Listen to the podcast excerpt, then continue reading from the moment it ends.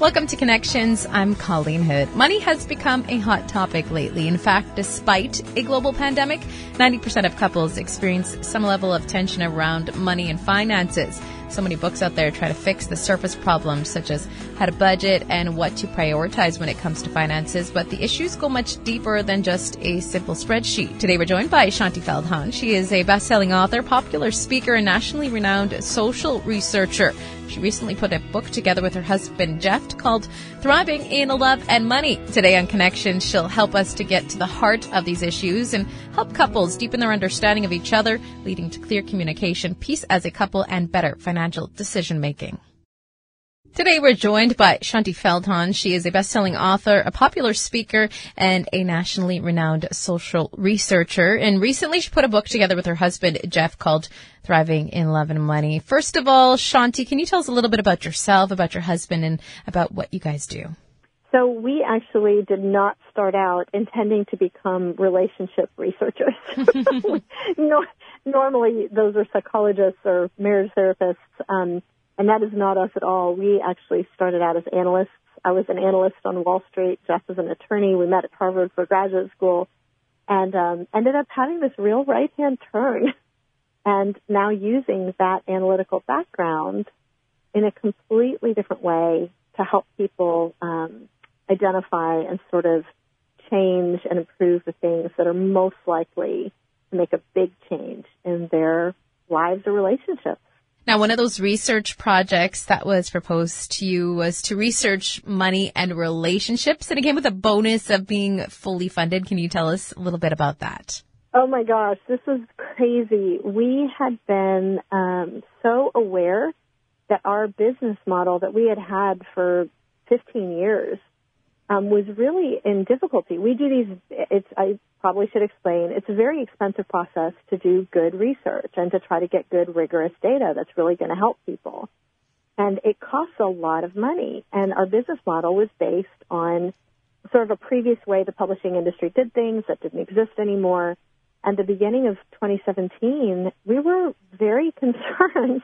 like, I don't know how we're going to pay for this kind of research. And I don't really even know you know, what topic we're supposed to do next. And we've been praying about this. And um, out of the blue, got a call from Thrivent Financial, which we had never heard of the company, but it's an amazing company that um, is very sort of missional, trying to help people. And they said, look, we, we know that money is a big issue in marriage. We don't think it has to be. Um, we're starting an initiative to deal with this.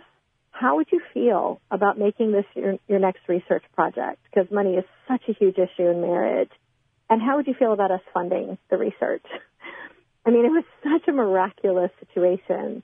And honestly, if I could just be candid, this took us three years. Two years ago, we picked the release date for this book to be in March of 2020.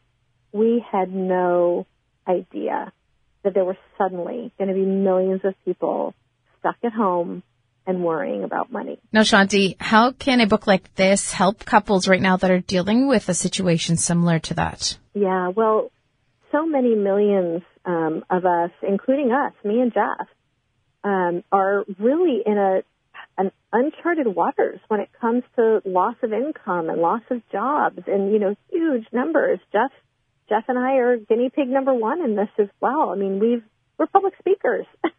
you know, there aren't any events anytime soon. All of our stuff is canceled. And so um, it really is that, you know, when you've lost or maybe finding uncertain whether you might lose um, big chunks of your income, it can be an anxious thing. Now, us personally, as people of faith, we've all we've seen even in the last few weeks just amazing ways God has provided, but it's still a very new um, new road to walk. And one of the things that we are realizing is that the old way that most husbands and wives handled money conversations in the past don't work anymore. Because in a time of somewhat prosperity ish, you can kind of get by with sort of avoiding it. you can say, you know, I'm going to do my thing over here, you do your thing over there. We kind of get by. Well, we can't do that anymore. We actually have to come together around money. And that is hard for many of us. It certainly was something that Jeff and I were never really on the same page about. We avoided those conversations. There was a lot of defensiveness and tension uh, before we had done this research project. And so the very first thing that you have to know, if you are going to have a great relationship around this topic, now that you have to, the starting point is learning how to talk about money. And um, we've seen that statistically, by the way. And this, in order to talk about money, you have to be able to understand what is going on underneath the surface in your spouse and in yourself. When we go to talk to a spouse about finances for the first time, there tends to be a lot of tension when this happens. How can we avoid this? Well, it's really a matter. Okay, so the most important thing that we found really as a starting point, this is going to sound completely crazy, is really to understand yourself first and realize when you're having, when you're feeling tense about money or you're having tension with your partner, it's not about the money. It's about how money makes you feel and it's how it makes your spouse feel. There's a host of these expectations and beliefs and worries and fears and sort of feelings about how money should work. There's all this stuff running underneath the surface. And we don't necessarily understand why we get irritated or why we get defensive. So that's the first step. I, I recognize, now this started in a different era, you know, financially before the pandemic and everything, but just as a, a previous example, I realized I had no idea why if I called Jeff on the way home from some meetings and I said, "Hey, let's get Chinese takeout," um, you know, for dinner, and he goes, "Ah, oh, you know, we've got some chicken in the fridge. That's going to be a lot less expensive. Why don't I just grill that instead?" Why did that bug me? like, why would I get irritated that he didn't want me to get takeout? And conversely, why did he get irritated that I would call and ask that question? And I would not have been able to tell you. And that is the first step is digging into what these feelings are. That's what this entire research project and the entire book was about, is helping us start down the road. We found five factors, five different patterns that are running under the surface that tend to affect most of us. And it's understanding how it affects you first, and then you can explain it to your partner and understand your partner and suddenly you have a lot more empathy for each other. How do we get to that point and how do we respect that? I find it's one of the most difficult things to do. It is, and it's even more difficult with uh, all the economic impacts of the pandemic. Yes. because now it's like it's gotten really urgent, and yet there's still these issues. Well, one of the things that's going on, I'll just tell you one of the five, for example. One of the things that we found is is usually one of the main causes for the friction, the kind of the day-to-day little frictiony kind of stuff that happens, is that we don't realize we're not valuing what the other person values. We we kind of don't recognize that the other person has something else that really matters to them, that they care about. And we tend not to see it. This is going to sound horrible, but I'm going to say it anyway subconsciously we tend not to see it as legitimate. we tend, we tend to think, well, we're just right. Of course, this is just the right way of doing it.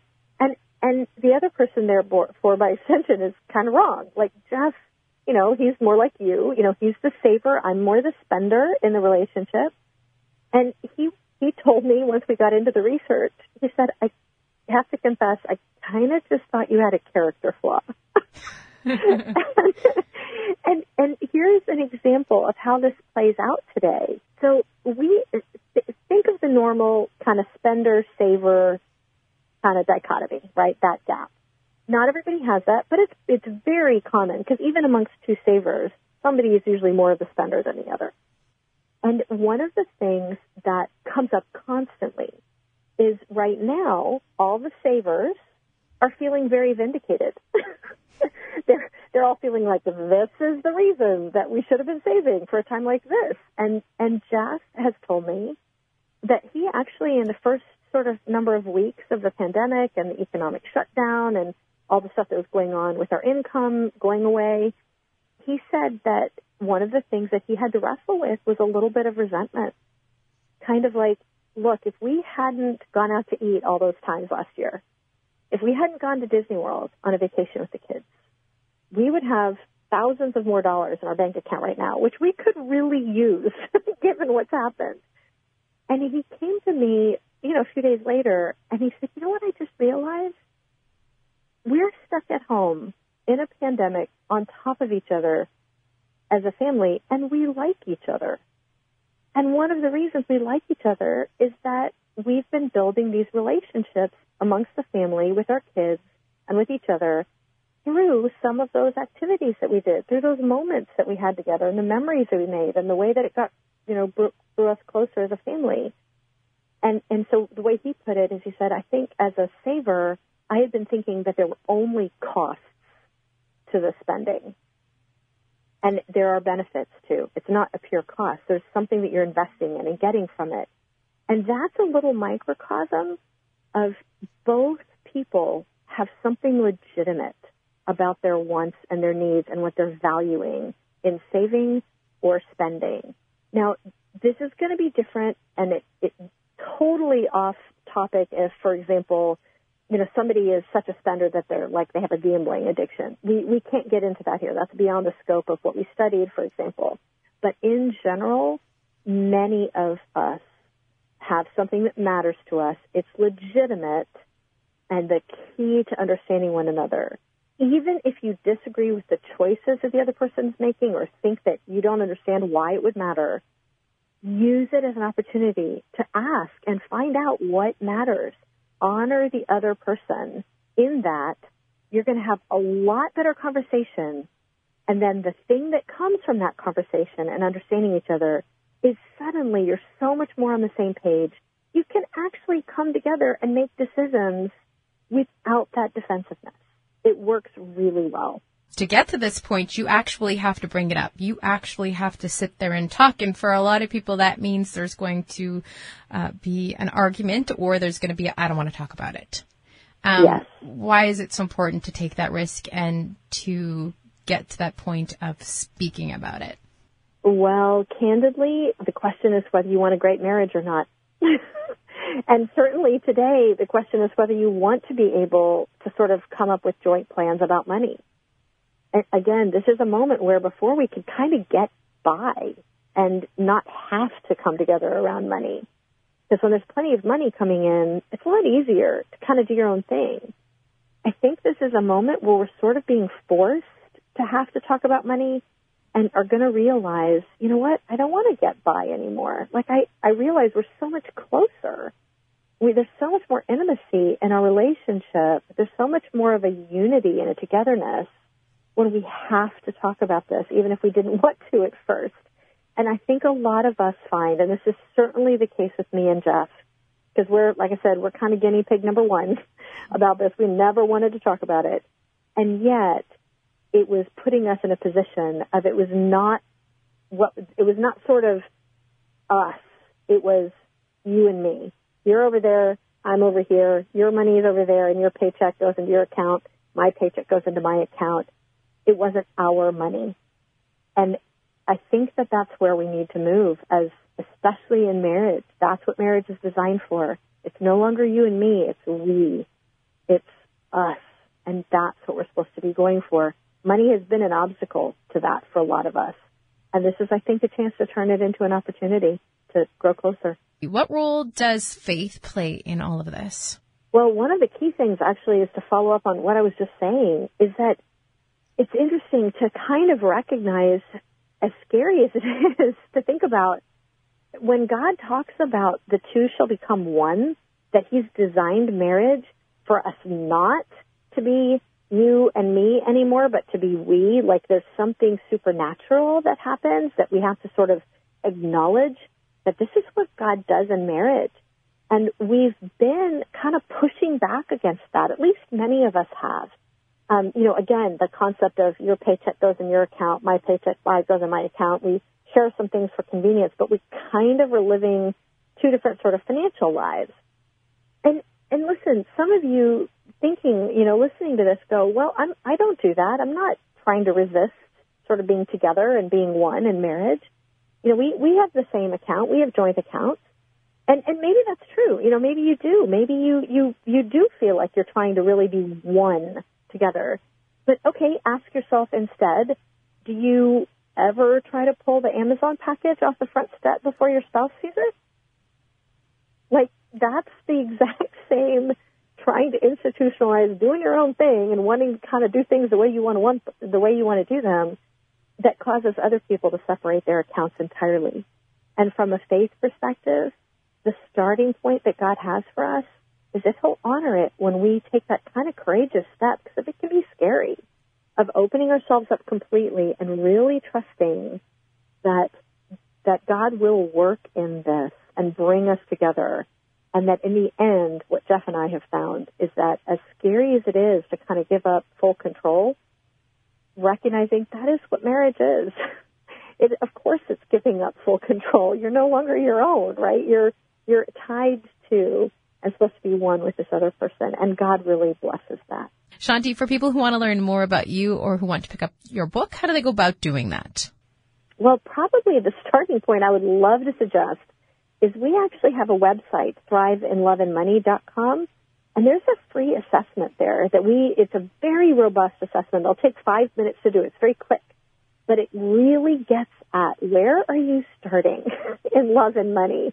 Sort of what are the things you're already doing great that you already have strengths in because knowing that will help you do them more and more purposefully. But also, what are the areas that are kind of red flags? Where do you need to work?